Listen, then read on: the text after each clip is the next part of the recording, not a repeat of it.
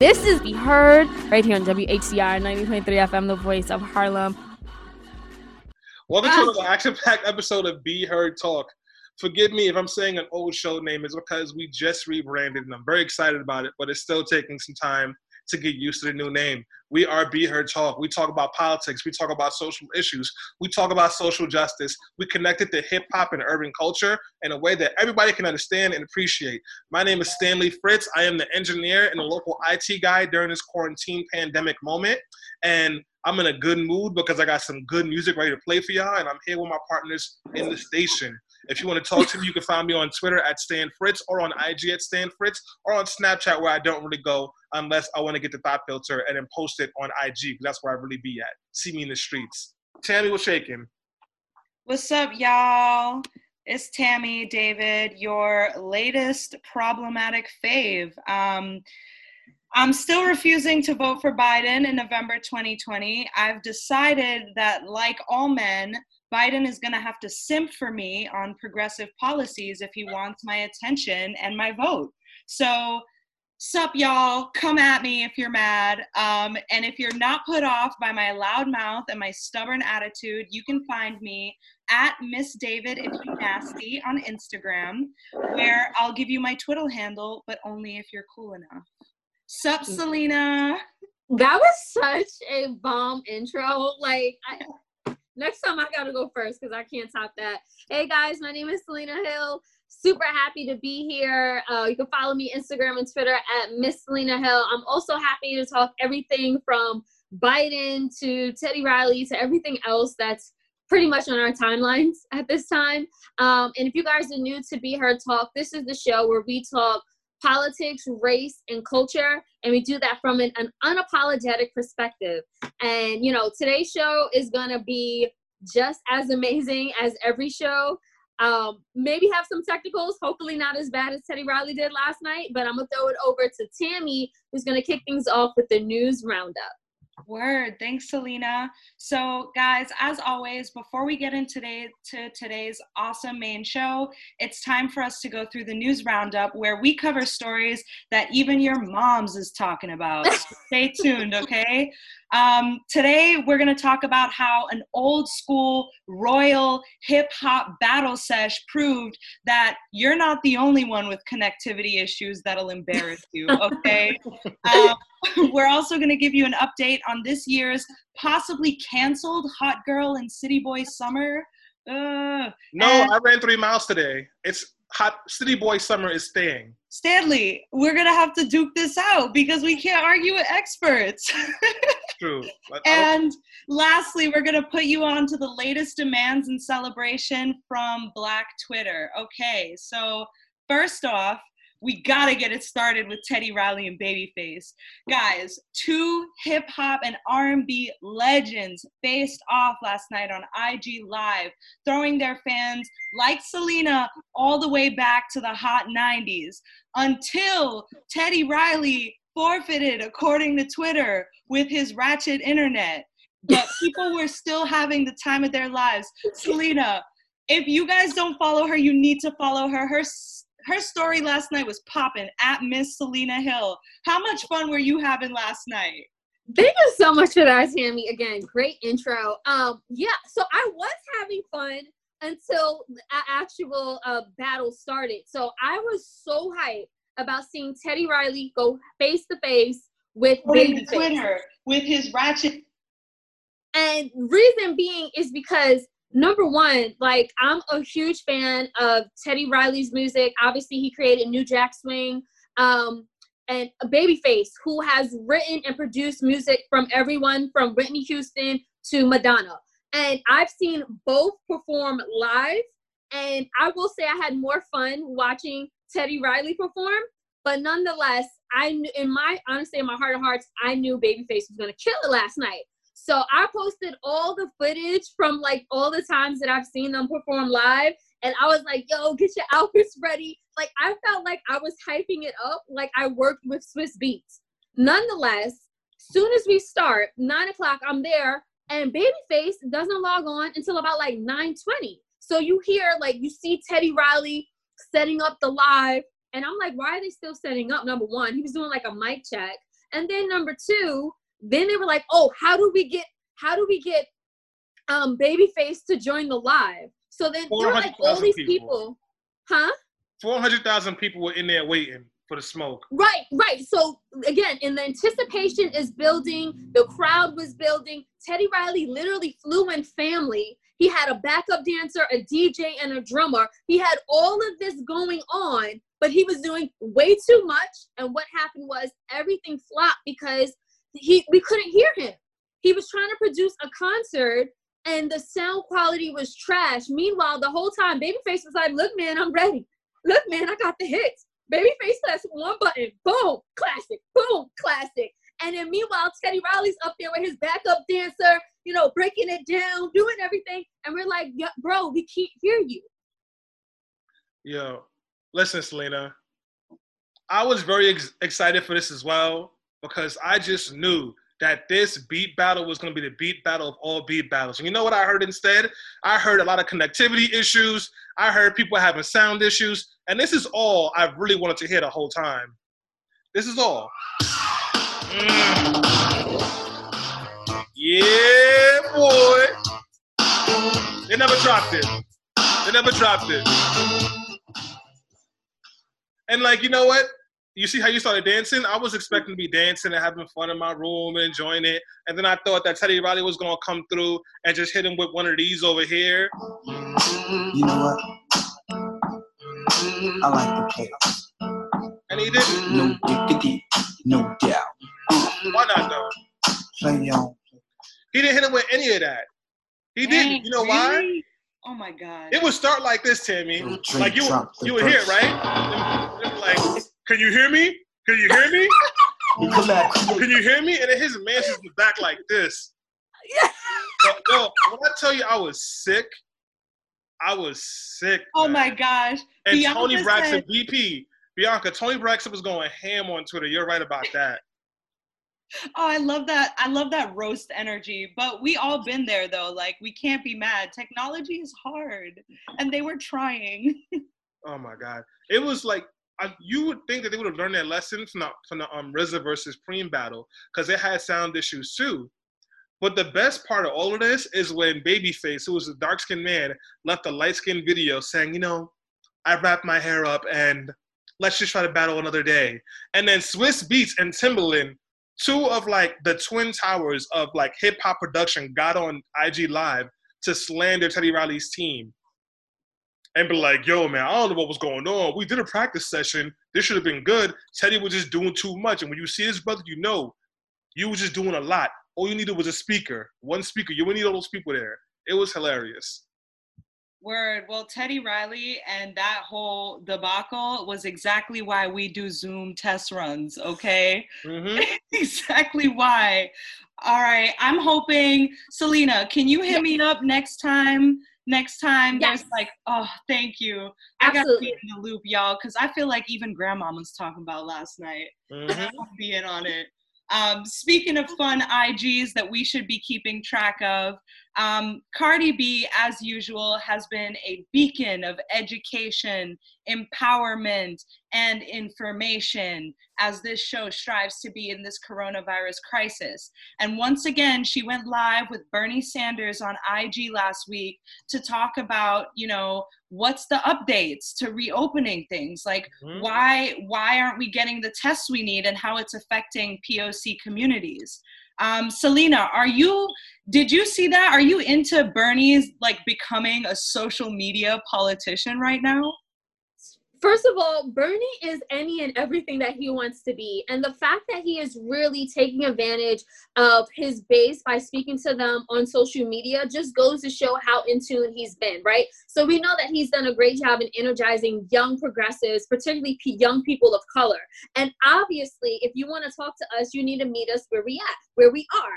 And that's social media. And then he gets our reigning queen, Cardi B, and they have a live, and I was just like, yes, yes, and yes. The reason being because, again, Cardi B represents a, a population, a demographic of people who have long been um, silenced, muted, and forgotten about, right? She is very vocal about coming from the Bronx and, you know, living in an underprivileged area, and now she has catapulted into superstardom.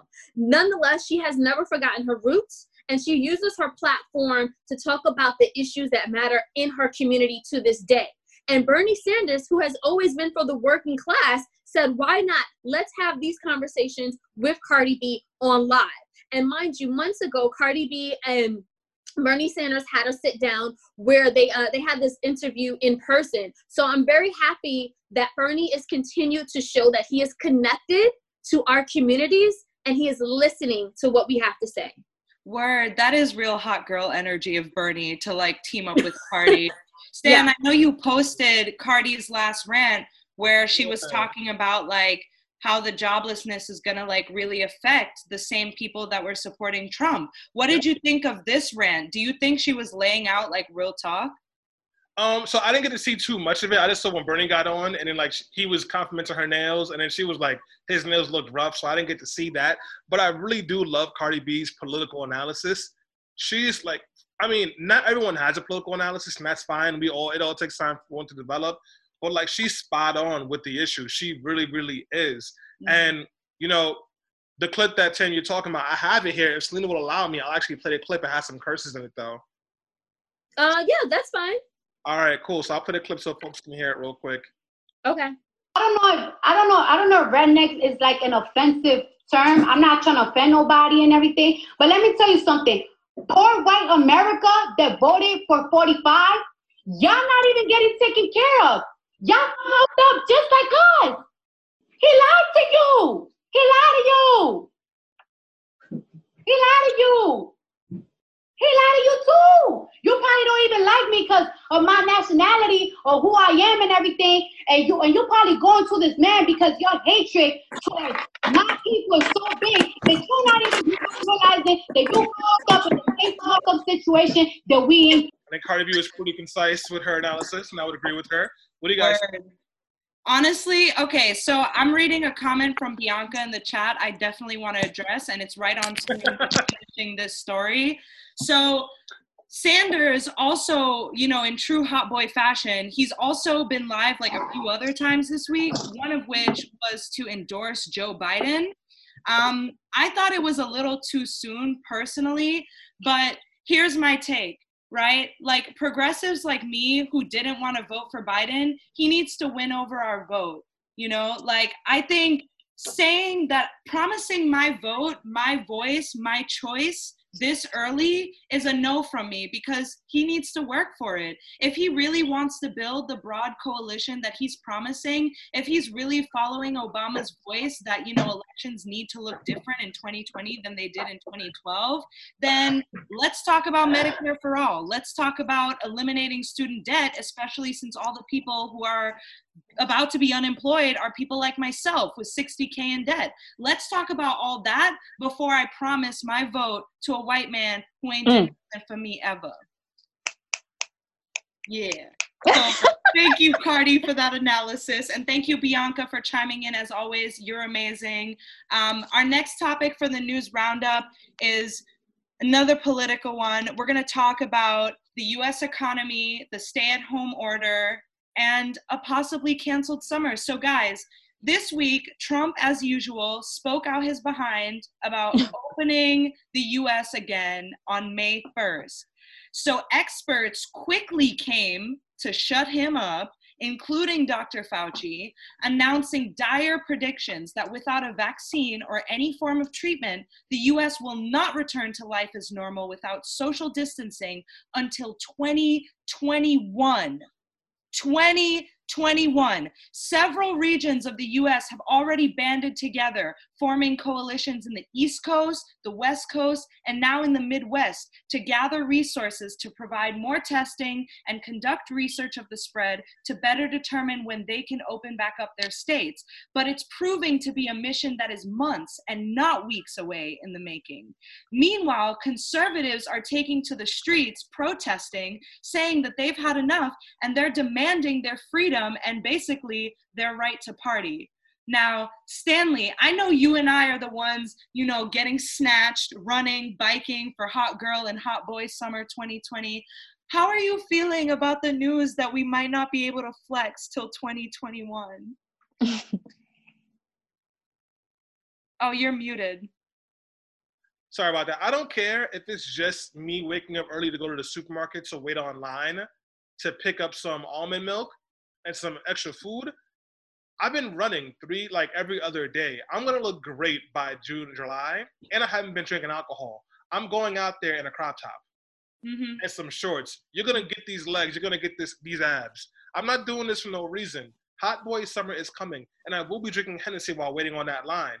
Yes. We're doing this. Yes, representation. Selena, what about you? I know you've been quarantined the longest out of all of us, so I can't even imagine like how much you're dying to get out. Are you gonna break quarantine if they can't give us a date? Absolutely not. First of all, I've seen reports that say that we should not have any type of large-scale events, sporting events, or concerts until fall twenty twenty-one. So because when we say twenty twenty-one, they're thinking fall, not top of January, guys. That's number one. Number two, I've also seen reports that say that uh, we should continue social distancing until twenty twenty-two. I have spoken to a number of medical experts who say that do not expect a, a vaccine, uh, you know, let alone a cure for another eighteen months. Until our government proves that they can protect us and, most importantly, most vulnerable people by giving us adequate testing and and, and ventilators and everything else that we need, I do not think we should relax these guidelines, because the reports show that Black people are dying at an alarming rate across this country. seventy percent in places like Louisiana and Chicago, even though Uh, Black people are the minorities in both of these areas. Even in Milwaukee, the f- fatality rate against African Americans for uh, African Americans are is like seventy-one percent. So again, it is our communities that are being vaguely, uh, uh, vastly affected. And I want to add this: only two states have committed to releasing a full report of uh, racial data concerning their COVID nineteen cases. Guess which states those are? New York. You won't be able, you won't be able to guess them. It's Kansas and Illinois. Get out now, of here. Yes. So what is happening is there's so there's three different categories when you want to break down COVID nineteen cases. It's the testing. Sorry. It's the testing. It's the confirmed cases, and it's the deaths. Even though states are putting this information out there, when it comes to the racial breakdown, only Kansas and Illinois have released uh, that, that, that data. And in order to adequately supply the communities that need the most resources, governments need to be transparent. So if they're not going to release the data about who's getting tested and who's not, and if they're not going to release the data about the deaths and the confirmed cases, then we should not be taking steps to relax social guidelines, if you ask me. I mean, I was just trying to be a thought, Selena, but now you got me feeling guilty. I know, right? I'm like, wow, I'm trash. There's like a meme. I don't know if I can say this on air, but I'm going to say it on air anyway. There's a meme with like a lady pulled over in her car by a cop, and it's like, ma'am, dick is not an essential good. No, I've seen. And I'm literally like... Somebody said on Twitter, if the if the quarantine goes on for another two weeks, I'm breaking it to go get some. Yo, it's, for- it's people are struggling out here. By the way, we haven't shouted out the folks who are in the um, who are watching on Zoom or on Facebook Live. So shout out to Christian, to Claude, to James, Janae, Rachel, all of you guys. Uh, make sure you do the poll we got going on right now. The poll question is: will you break the quarantine if it goes into the summer? Um, so far, we've got about six responses, and three of them. Actually, four of them say no, and then two of them say not sure just yet. So some people are thinking about it. And also, if you got questions, come in the Q and A. Let's keep this conversation rocking. Um, we got folks on Facebook Live as well. Shout out to um, my queen, Marilyn, who's on Facebook Live watching us right now. Amy for watching us on Facebook Live. Um, who else is over here? Um, I see Ianza Summers. Thank you so much. So I'm going to stop rambling about who's watching, but let's go ahead, guys. Word. And to wrap up the news roundup, don't get depressed about a canceled city summer, because Black Twitter has got your back on entertainment. Oh, shit. Sorry, guys. It's okay. Black Twitter's got your back on entertainment. So let's go around and shout out some stuff we've seen on Black Twitter, um, some stuff we've been watching, some announcements. Um, I know personally, Black Twitter has been popping, giving me recommendations like Insecure. Stanley, anything fun on Black Twitter for you? Yo, so Insecure is obviously like the show that I've been watching a lot, but it was another show. Why am I forgetting it? In the moment, Black A F, Black A F. Oh yeah, Black. That's exactly what I've been watching. Black A F with Kenya Barris and Rashida Jones and their multiracial children cast. And I thought the show was okay. I like, it's funny. They're kind of like horrible people. It's like Black Arrested Development a little bit. But a lot of folks were upset that Rashida Jones was playing the mom, and apparently people didn't know that she was Black, even though her dad is Quincy Jones. I guess I'm old enough to know that. Um, And I know people were upset that a lot of the kids, like, there's not a lot of true dark-skinned people on that show or on any show that Kenya Barris really does. And that's something new that I've learned, that, like, folks have, like, actually not watched these shows actively because there's not real representation of dark-skinned people. I want to know what you guys thought about that. Word. And Selena, on your Twitterverse, what's poppin'? Yeah, no, for sure. Um, you know, just to respond to what, you know, Stanley was saying about Kenya Barris, uh, Barris uh, he's been really unapologetic about the lack of representation in his his, his series. Um, again, colorism is a real thing. And we need to get over the fact that, you know, light is right. Light, you know, it, it's just that, you know, show that more diversity. I mean, he's been getting a lot of slack. And I think his argument is, well, this is how my family looks and stuff like that. But it's like, if, you know, actors of color, especially those who are dark skinned, if they can't even get work in our own productions, yeah. What are we, you know, like, come on. This is why we have our own platforms. This is we why we have our own shows. It's to give opportunities to others, especially those who are most marginalized in our communities. So again, like, brother, I hear you, but make the right decision and give some people work, because how else are they going to really make a living?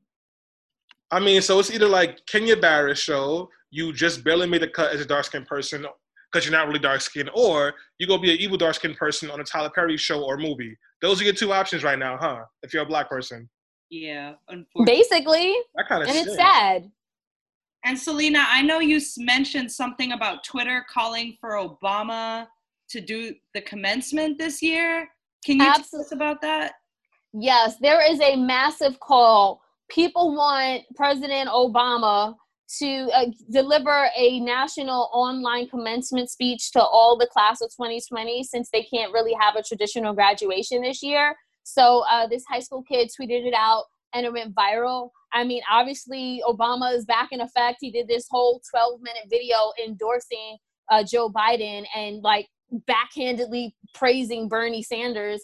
Um, so I'm like, if he can do that, then yeah, I think he should give something to the kids. Like, honestly, I miss a, a president who's coherent and, you know, rational thinking. And, you know, he may not have done everything correctly. I didn't agree with every single policy and every single move he made, but I, I miss someone who I genuinely felt was cared about, you know, this country, cared about humanity, and wasn't all about them, his, his own ego.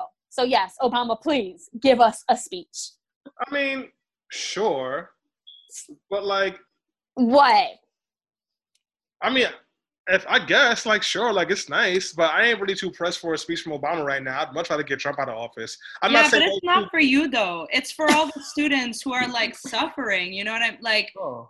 I mean, ima- yo, imagine how you feel. You're seventeen, you're literally dripping in hormones. You were so looking forward to maybe hold the girl you've been crushing on all semester, all year at prom, you know, mm-hmm. You're gonna get your degree, but, like, at what cost, you know what I mean? Like, they just need a little something to lift them up. So Janae, honestly, Janae says, "Oh, they'll be okay." I have no. A I'm, I'm out here for these young kids. At Obama, you better do that speech, okay? Man, f them kids. They be all right. Listen, I graduated from college when the economy was collapsing. No one cared about me. Did you say f them kids, Stanley? Yes. yes. All right, gr- grumpy grandpa. Stanley's a grumpy grandpa.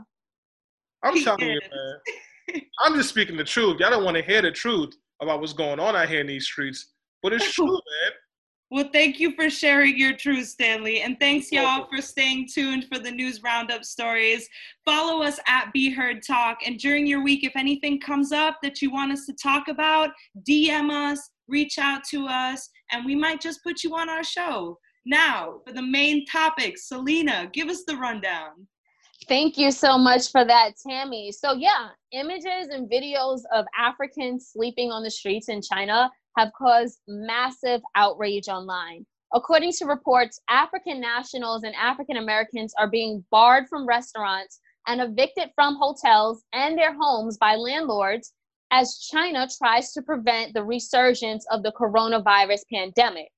Now, despite the fact that many had no recent travel history or no known contact with a COVID nineteen patient, hundreds of Africans in Guangzhou, China, have been forced to quarantine for fourteen days. And I even heard one woman say that after the fourteen-day quarantine, they have to do another one. Now, these reports, images, and videos have become a flashpoint to a broader debate about racism, racial profiling, and discrimination, particularly against Black people in China. The racial tensions actually began to escalate after Chinese officials warned about the rising number of imported coronavirus cases. As the central government put pressure on local cities to minimize the number of imported cases in Guangzhou, which happens to be home to Asia's largest African migrant population, suddenly Guangzhou became the front line of China's renewed battle to uh, prevent the spread of COVID nineteen. Notably, local authorities have identified Africa as the source of the largest number of imported COVID nineteen cases.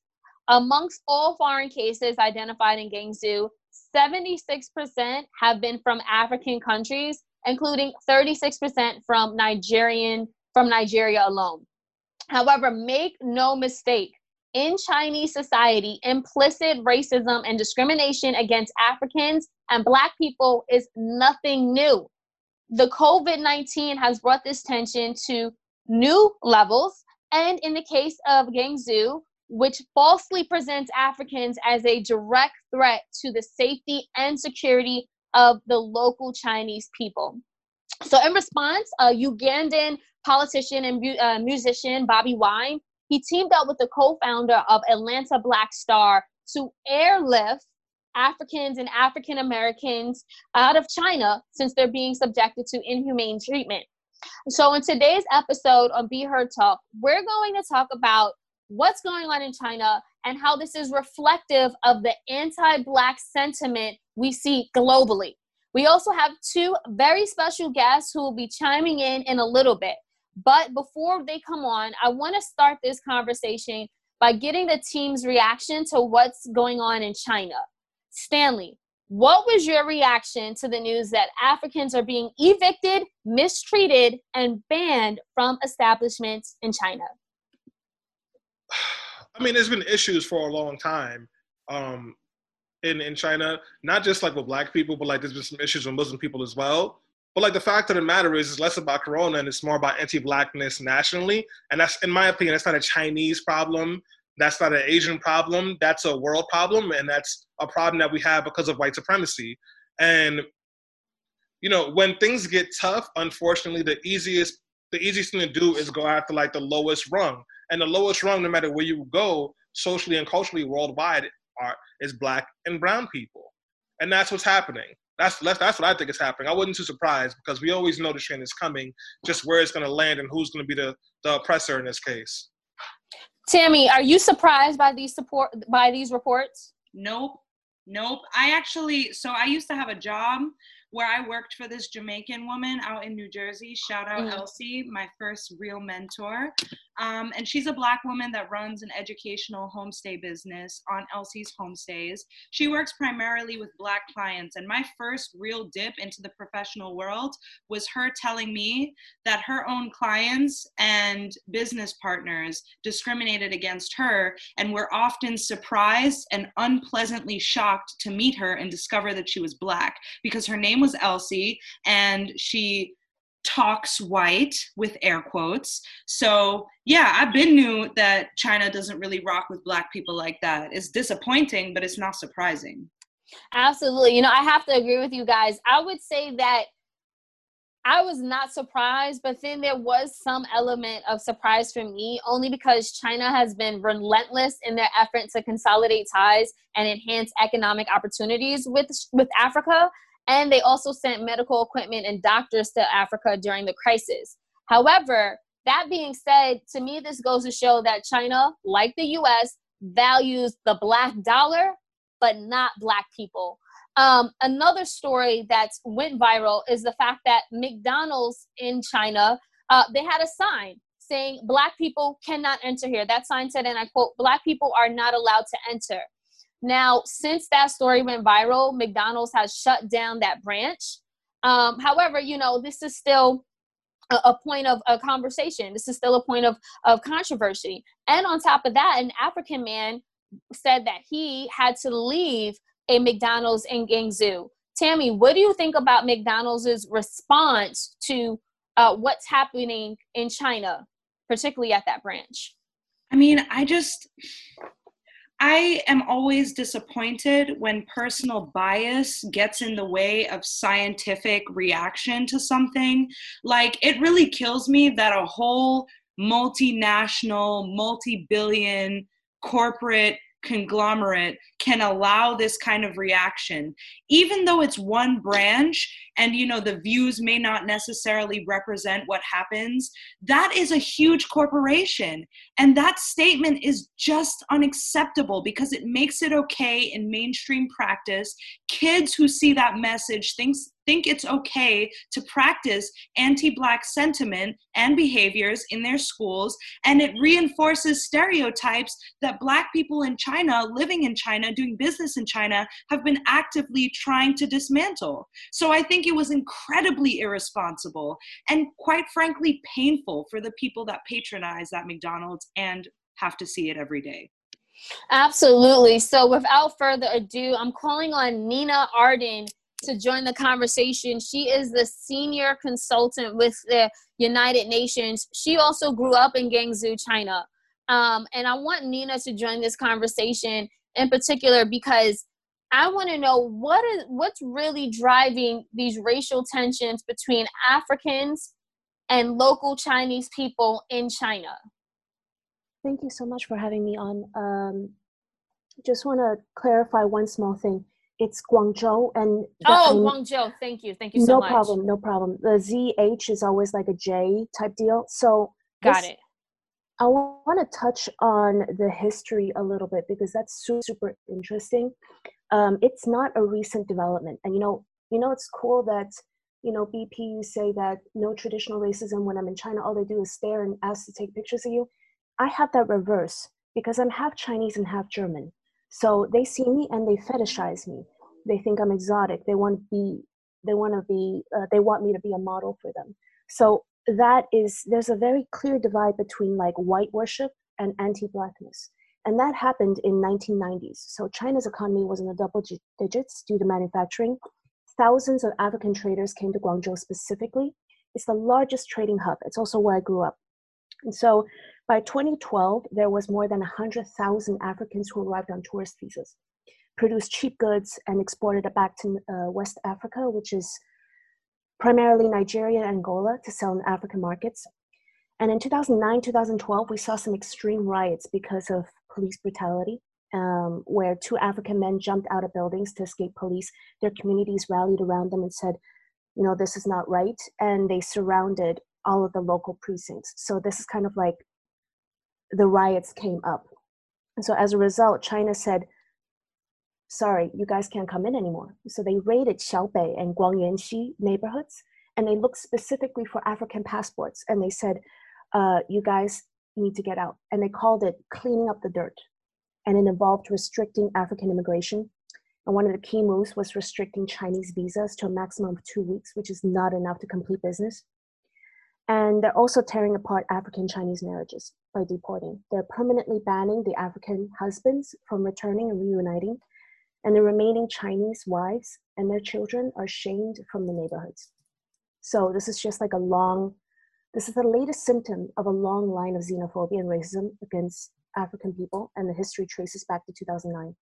There's even a phrase called Gui Lao, which is uh, called foreign ghost, but the black version of that is Hei Gui, which is black devil, which is mm. infinitely worse.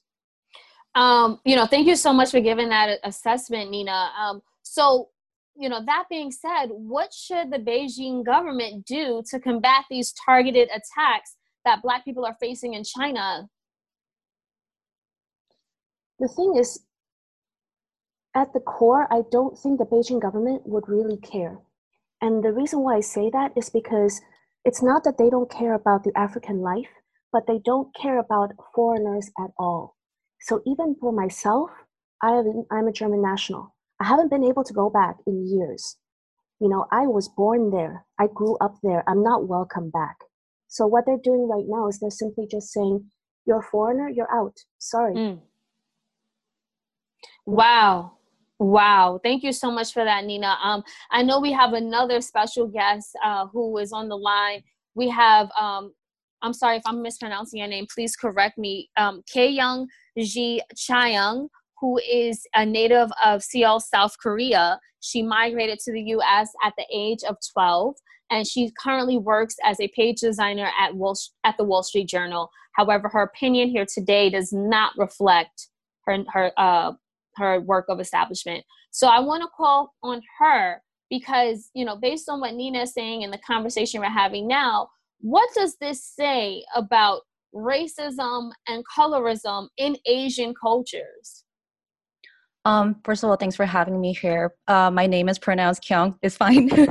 um, so I, so when the coronavirus thing was starting, I think a lot of Asians, including myself, it was no brainer. We saw the, you know, anti-Asian st- sentiment surfacing strong yet again, as it always does with, you know, bird flu or SARS, et cetera.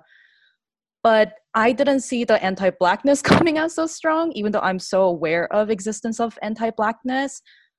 But I think seeing how this seemingly unrelated perception, you know, making the spotlight so quickly really does show how ingrained anti-blackness is as a global mm. phenomenon and mm. crime and injustice. Mm. Um, so wasn't surprised at all, but boy, that just escalated to a whole another level. Yeah.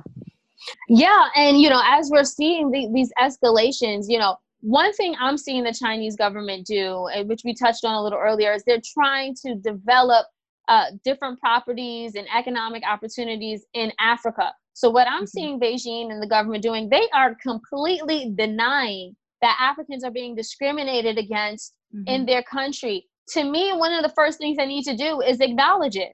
Mm-hmm. I mean, instead of continuing to point to, you know, what's happening on U S soil, which I've seen some gov- some Chinese government officials do, I think we need to get to a point where we acknowledge that. Do you see these conversations happening in Asian communities? Are we have we gotten to the point where we could acknowledge anti-Black racism at all? No, not at all. And they're not, the the Asian community, East Asian community that is, I'm Korean, so I will not speak to Chinese communities and the diaspora specifically, but as in, within my personal knowledge as a Korean American woman, I see that there's not enough conversation happening at all. And anti-Blackness itself was never really a big conversation, or it was never perceived. And if we have to, in order to talk about anti-Blackness as a global injustice, they have to acknowledge anti-Blackness as a domestic injustice first, because we already have histories and atrocities between those two communities, between Black communities and Asian communities, that is not yet really resolved. So mm-hmm. I think we have to take ba- baby steps, and those baby steps in itself are not taken yet.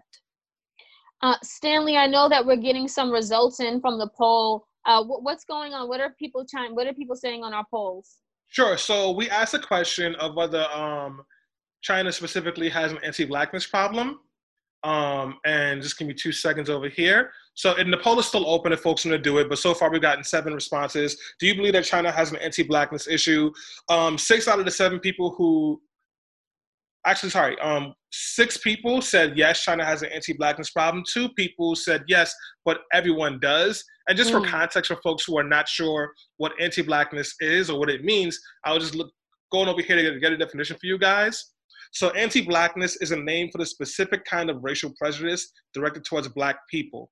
Um, there's a tendency to lump all ethnic minorities together for, for ease or out of laziness. And anti-blackness is a specific, like, negative feelings and behavior towards black people. And that can be black Americans, Caribbean, Afro-Caribbeans like myself, Afro-Latinos, um, or folks who are straight from the motherland um, in Africa.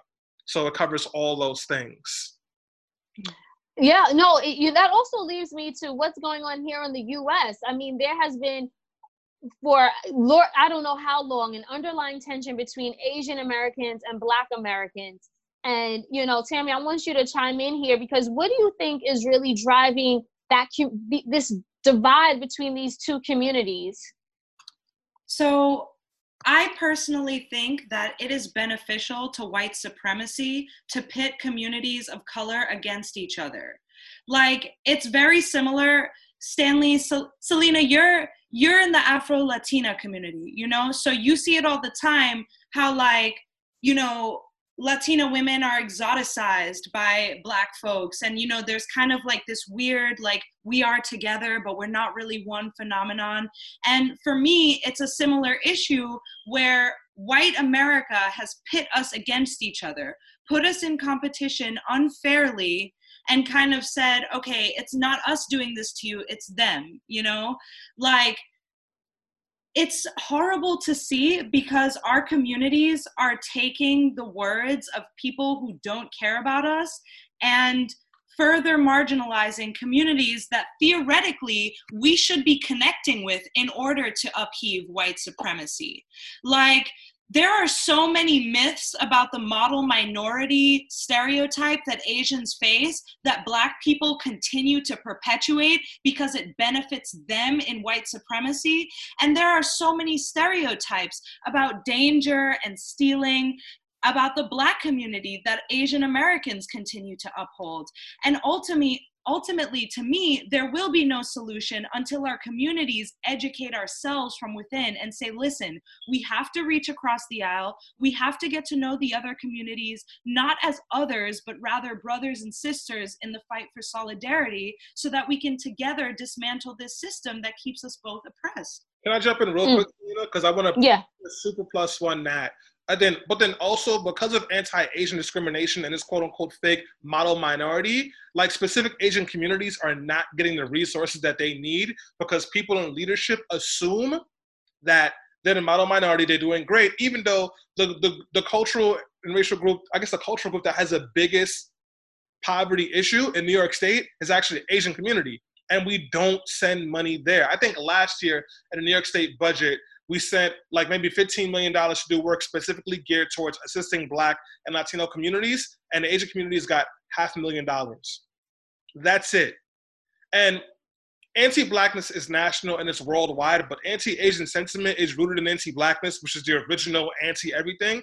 And we're not gonna get anywhere until we start working and communicating together as people. At the end of the day, the number one enemy should be white supremacy. Mm. And Asian people, no matter where, where in that continent they are from, are our sisters and brothers and siblings, and we should be standing with them as far as I'm concerned. Absolutely. You know, as we bring this conversation to a close, I want to bring Nina back into the conversation, because, you know, Africans are, are, are disadvantaged in China. A lot of them come from low socioeconomical communities, and, you know, the, fa- the fact that they're being evicted and sleeping on the streets, uh, it, it's, it's, it, it's hurting them even more so, because they already came from, you know, they didn't come from equal footing in the first place. So I say that to say, what can and should be done so that we can bring these two communities of color together, uh, in your perspective, especially in China? So when you say bring these two communities, do you mean the uh, African communities together, or what do you mean? Yes, the African community and the Chinese community in China, because again, like you said, in the In the city that you grew up in, they have a large population of African migrants. They're not going anywhere. Mm-hmm. So the thing is, that's partly, a lot of people from within Guangzhou have already started doing this, where they do speed dating events to facilitate cultural exchange. You know, I'm Eurasian, which means that my father is German, my mother's Chinese. So they didn't meet necessarily at a speed dating, but they want to facilitate like more um, flow between different cultures.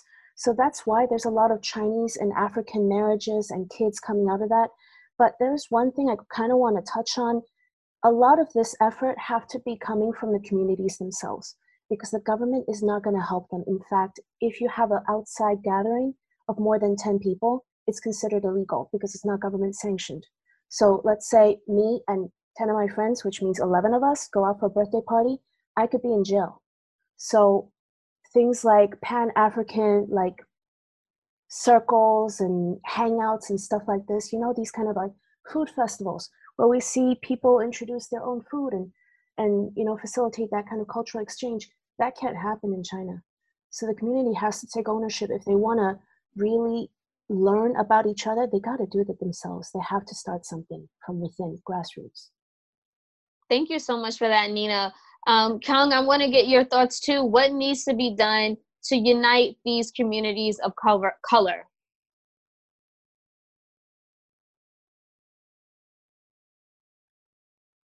I think Tammy summed it up pretty well. Um, and again, we're all human beings and we adapt to what we know, actually. And a lot of, you know, I believe that all racism had the same reason. It's fear, is un- this misguided anger, et cetera.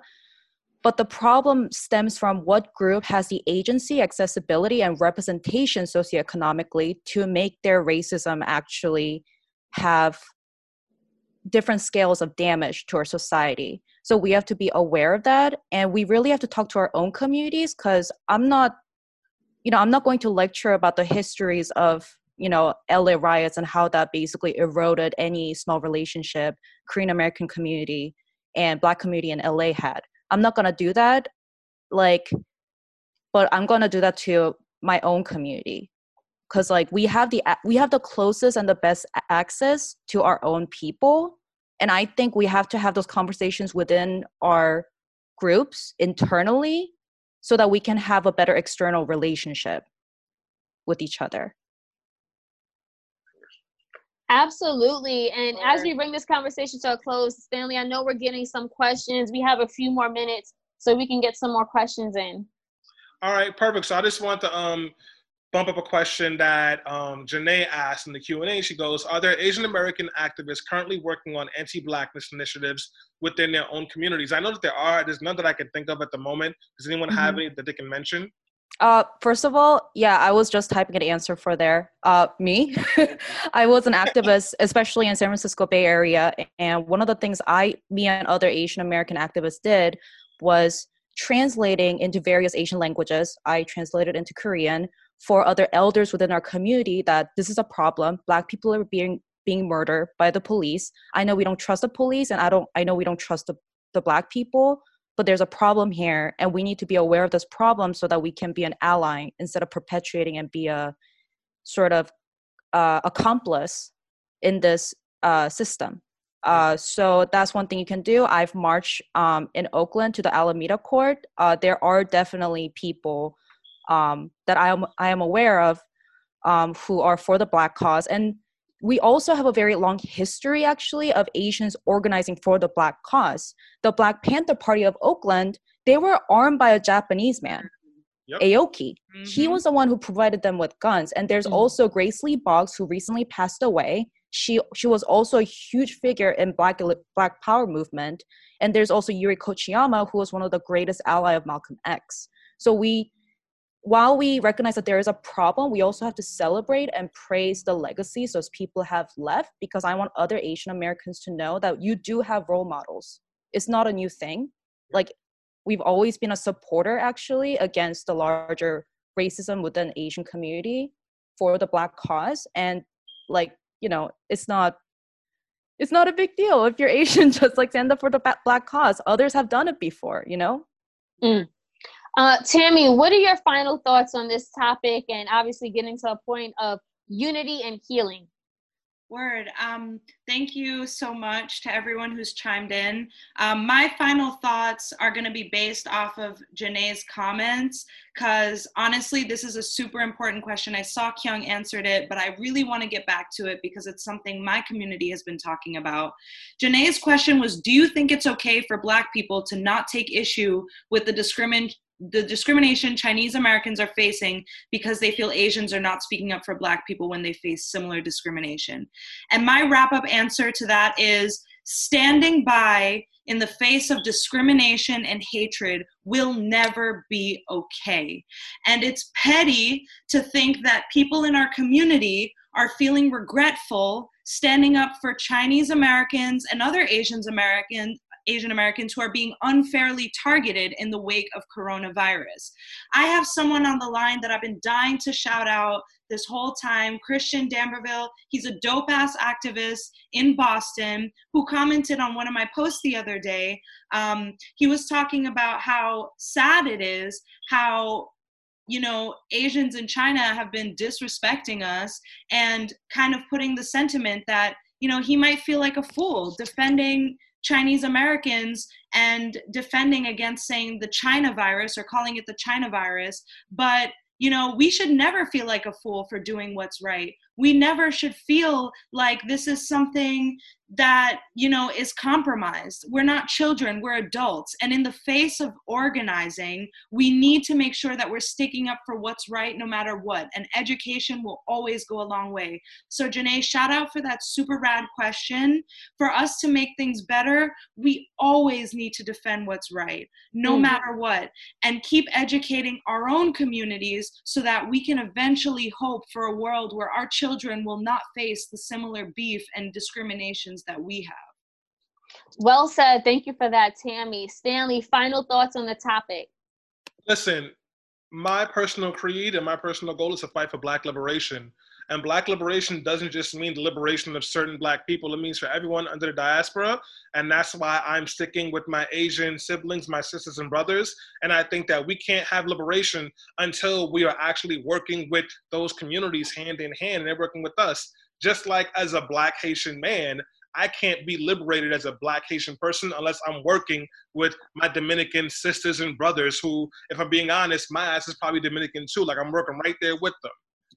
Black liberation is liberation of all people. It's the destruction of all structures of white supremacy. That means no more anti-Blackness, no more anti-Asian sentiments, no more xenophobia, none of that stuff. And that's what I'm about. So if that's what I'm about, I'm about all my people, except for white supremacy. That's got to go. Absolutely. And I'll just end by saying this.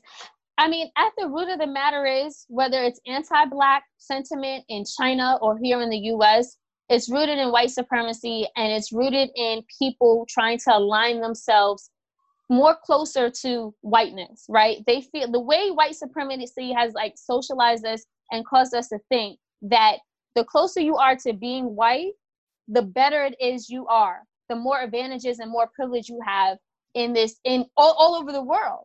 And I think that once we just destroy that false ideology and understand that we are more empowered together as a collective, then we will really have the liberation that Stanley is calling for.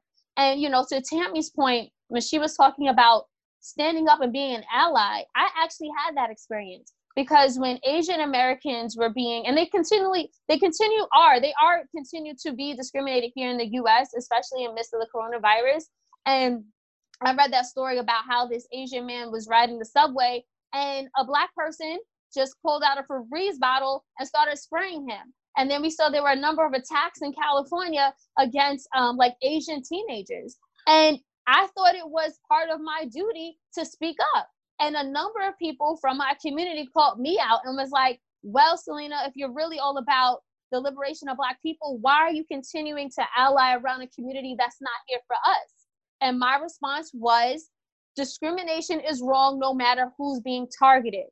And I think that if we can get to that mindset and that that and and come to that, then we would work together. I mean, we're all communities of color. We need to embrace that. We need to love that.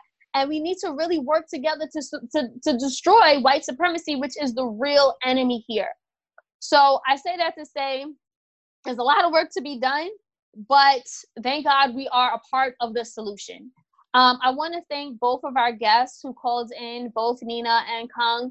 Uh, your insight was so invaluable, invaluable. So thank you so much for that. I want to thank everyone who also chimed into today's show. And if you're listening via podcast, please share and tag Be Heard Talk Again, that is Be Heard Talk. And also you can su- become a subscriber to our Patreon account. That's patreon dot com slash Be Heard Radio. We'll see you again next week, guys. Thank you.